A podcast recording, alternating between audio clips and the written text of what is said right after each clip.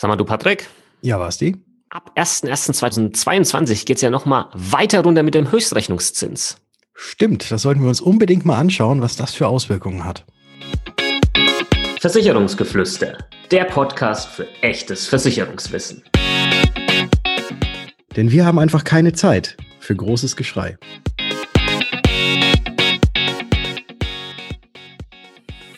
Hallo und herzlich willkommen zu einer neuen Episode des Versicherungsgeflüster Podcast. Mein Name ist Patrick von Was ist Versicherung und heute wie immer ebenfalls mit dabei der Basti von Versicherung mit Kopf. Grüß dich, Basti.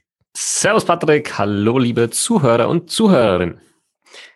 Heute geht es um den Höchstrechnungszins, der ab dem Jahr 2022 wieder mal gesenkt wird. Und was das für Auswirkungen hat, was der Höchstrechnungszins überhaupt ist und was uns sonst noch so damit erwartet, darüber sprechen wir jetzt.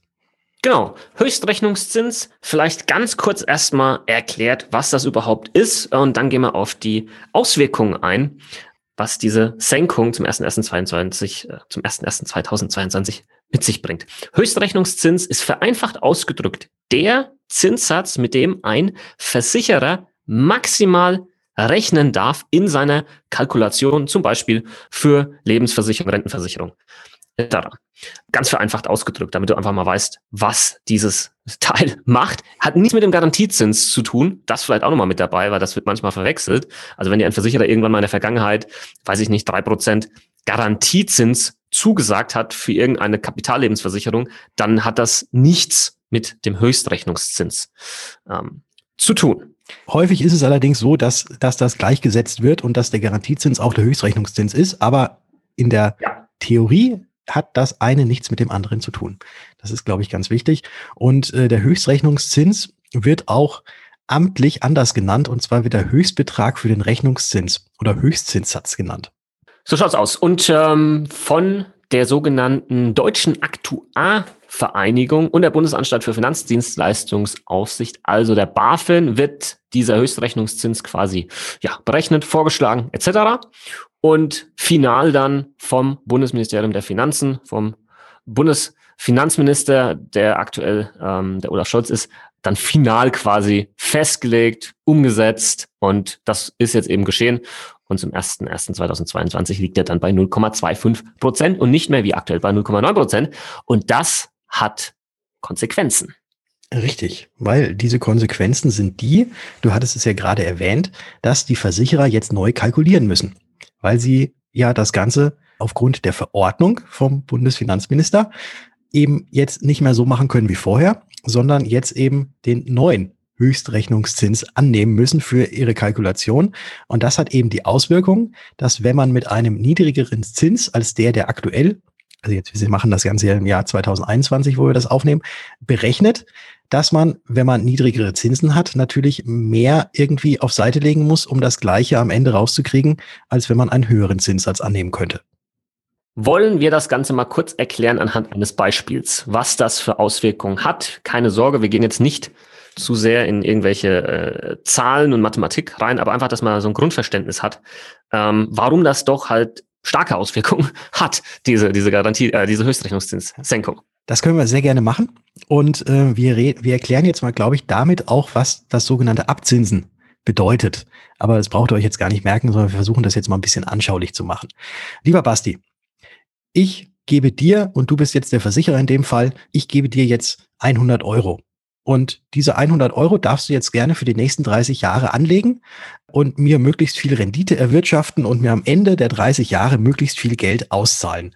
Was ich allerdings als eine Voraussetzung habe, ist, dass die 100 Euro, die ich dir heute gebe, dass ich die mindestens in 30 Jahren auch wieder kriege von dir. Okay, Patrick, ähm, das kriegen wir hin. Stand heute, ja, also diese 100% Beitragsgarantie, dass du später mal mindestens das rausbekommst, was du eingezahlt hast, das kann ich dir zusichern. Ich habe das gerade mal hier durchgerechnet mit unseren Aktuaren bei einem ähm, Höchstrechnungszins von 0,9 Prozent, den wir aktuell haben, ähm, was ich da hier wirklich safe anlegen muss, ja, und was davon dann noch übrig bleibt, ähm, dann ziehe ich noch meine Kosten davon ab und dann habe ich immer noch ein bisschen was, was ich hier anlegen kann, ähm, was ich dann ein bisschen, ja, weiß ich nicht, in Fonds anlegen kann oder so und dann kriegen wir das hin und dann äh, hätte ich gesagt, ja, quatsch mal in 30 Jahren nochmal. Okay, also es bedeutet jetzt, die 100 Euro, die ich dir gebe, davon nimmst du jetzt quasi einen Teil, den du jetzt mit 0,9 Prozent über die nächsten 30 Jahre verzinst. Äh, und dieser Teil, den du jetzt auf Seite legst, der mit 0,9 Prozent verzinst wird, der muss dann eben in 30 Jahren diese 100 Euro ergeben. Und der andere Teil, den du jetzt abgeknapst hast, den legst du jetzt irgendwo an, äh, wo man möglichst viel Rendite erwirtschaftet. Das ist der Plan. Okay, das ist gut. Das ist gut. Aber jetzt hattest du, äh, haben wir ja das Problem, dass du das, was jetzt äh, fest angelegt werden muss, mit dem du kalkulieren musst, damit es dann in 30 Jahren auch wieder 100 Euro sind, dass das Ganze ja jetzt 0,9 Prozent sind im Jahr 2021. Jetzt wird das ganze Jahr radikal runtergefahren. Das ist ja weniger als ein Drittel, was jetzt am Ende rauskommt, weil es werden jetzt 0,25 Prozent sein. Und das heißt, du musst jetzt quasi wenn du jetzt nur mit 0,25 Prozent kalkulieren kannst, deutlich mehr auf Seite legen, die sich dann wieder verzinsen, als jetzt heute noch. Das ist richtig. Und ich habe das gerade mal durchgerechnet und ähm, das kann ich, kann ich dir leider nicht ähm, anbieten. Können wir nicht machen. Also wenn du eine 100% Beitragsgarantie willst, dann wird das leider nichts. Wir haben das durchgerechnet und das, was dann hier noch übrig bleibt, ja, ähm, nachdem wir das abgezogen haben, was wir hier safe anlegen müssen und dann noch unsere Kosten hier betrachten würden, die wir eigentlich haben, dann geht das gar nicht auf. Wir müssten, wir müssten da dann quasi eigentlich an den Wert herangehen, den wir safe anlegen, damit sich das überhaupt irgendwie ähm, rechnet oder aufgeht. Und das, das äh, dürfen wir halt gar nicht. Und deswegen kann ich dir leider ähm, dieses Angebot nicht machen. Und ähm, so unter uns, ich glaube und ich vermute, dass das bei fast allen, wahrscheinlich bei allen Versicherern äh, genauso der Fall sein wird.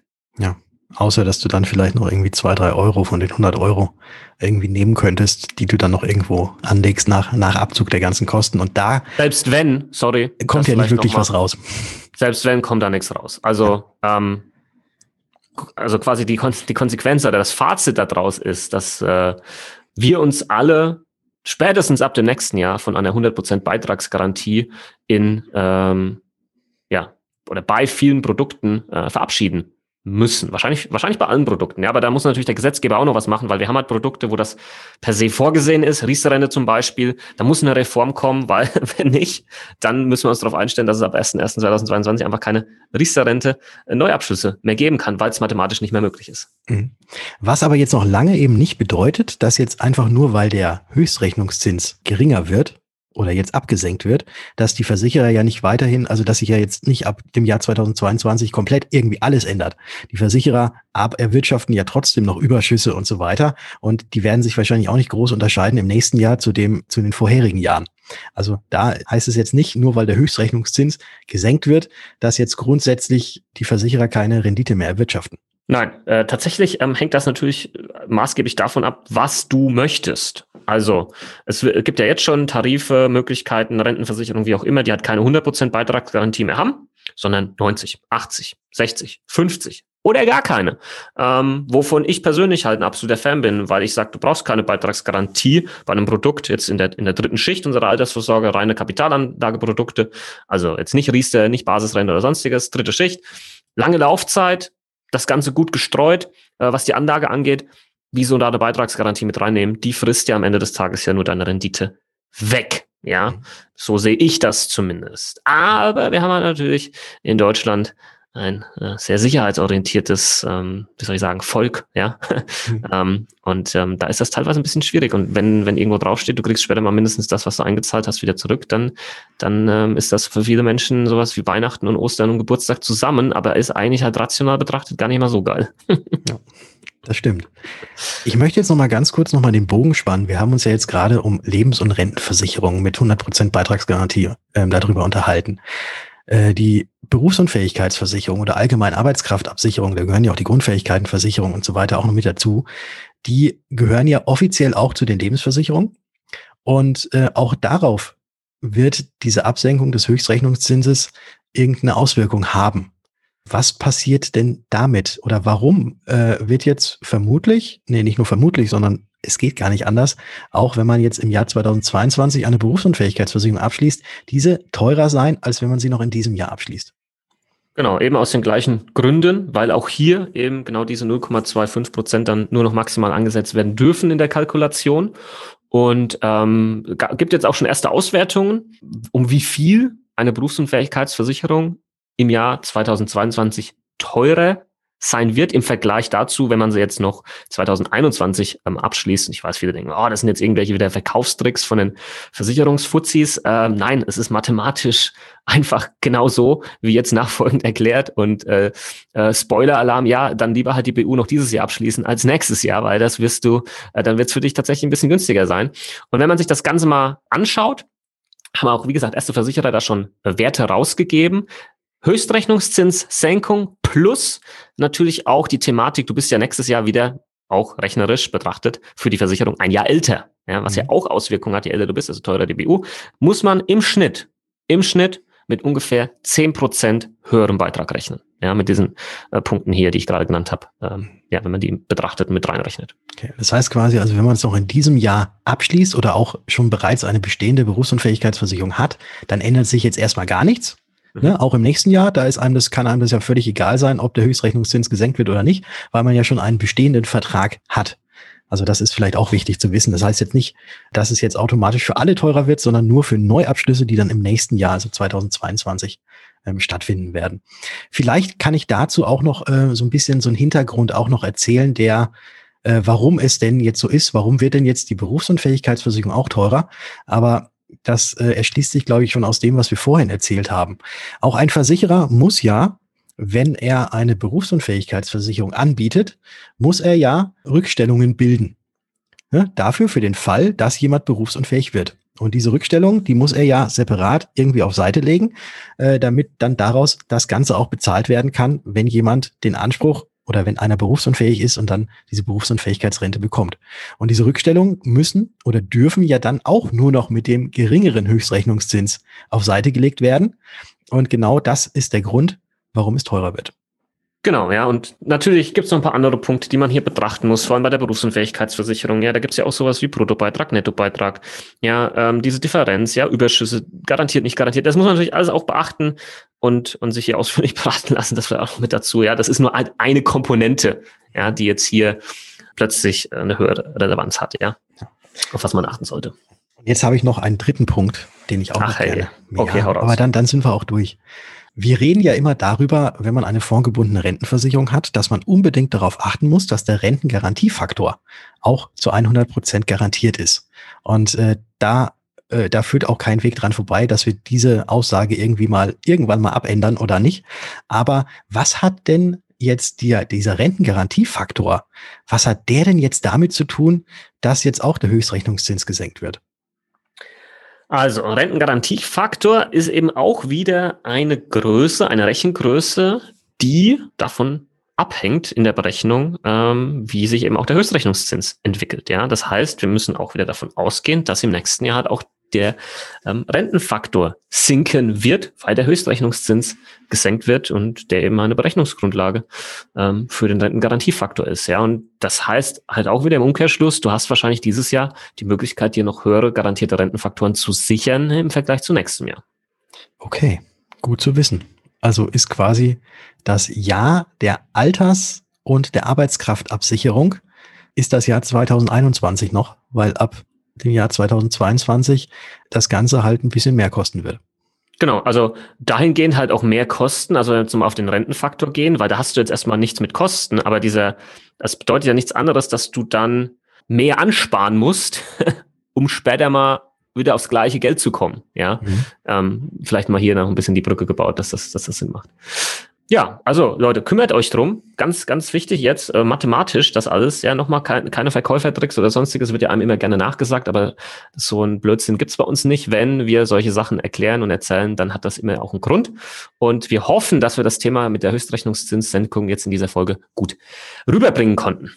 Was du auch immer sehr, sehr gut rüberbringst, äh, sind deine Instagram Reels oder auch anderes Versicherungswissen, was du auf TikTok oder aber auch Instagram zum Beispiel äh, teilst. Und da äh, kann man, kann ich, ich, ich fordere jetzt einfach mal jeden, jeden Hörer und jede Hörerin auf, einfach mal dem Basti nochmal zu folgen. Du hast ja deinen Instagram-Account, der hat ja jetzt schon knapp 50, also als wir das jetzt gerade aufnehmen, knapp 50.000 Abonnenten, aber 50.000 und ein Abonnent ist natürlich noch schöner. Deswegen folgt dem Basti gerne mal auf Instagram und da findet ihr ihn unter Versicherung mit Kopf.